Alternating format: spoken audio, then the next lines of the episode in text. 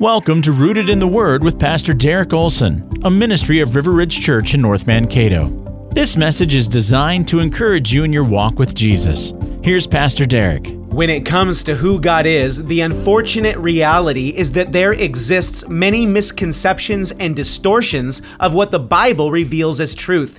Now there are all kinds of ways in which we can see these false ideas manifest themselves in culture. Some may think, well, the Old Testament God is angry and mean, but the New Testament God is nice and patient. Others may think, well, if there is a God, he's certainly not interested in the affairs of man.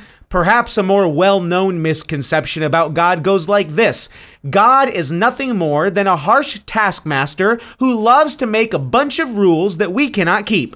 Now, my guess is that this last distortion about God being a harsh taskmaster is not only one that you've heard, but quite possibly one you've believed.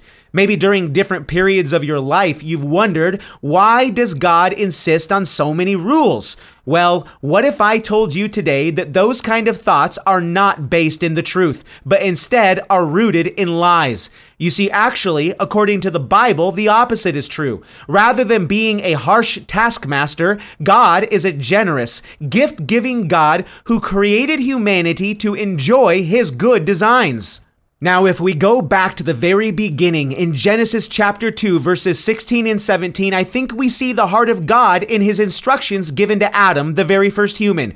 God does not give Adam an endless list of rules that could never be followed, but instead, God gives Adam a seemingly endless amount of freedom with one rule to follow. In verses 16 and 17, God says, You may surely eat of every tree, but of the tree of the knowledge of good and evil, you shall not eat.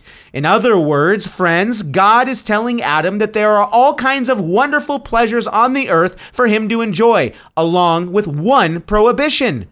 Now, friends, are there certain things God has called his children in Christ to reject and not engage in? Of course, but it is always for our good. You see, Satan has lied to many by tempting them to believe that God is always angry, never fun, and only about a whole bunch of restrictions. Friends, this is not true. Let me encourage you this week to look around and see the amazing amount of wonderful gifts God has given for us to enjoy for his glory alone. James 1:17 tells us every good gift comes from above. So may we find pleasure in the goodness of our God as we enjoy the wonderful gifts that He has given. Thank you for listening to Rooted in the Word. May your life be firmly grounded in the goodness of God and the foundation of the truth. Find out more at riverridgecato.org.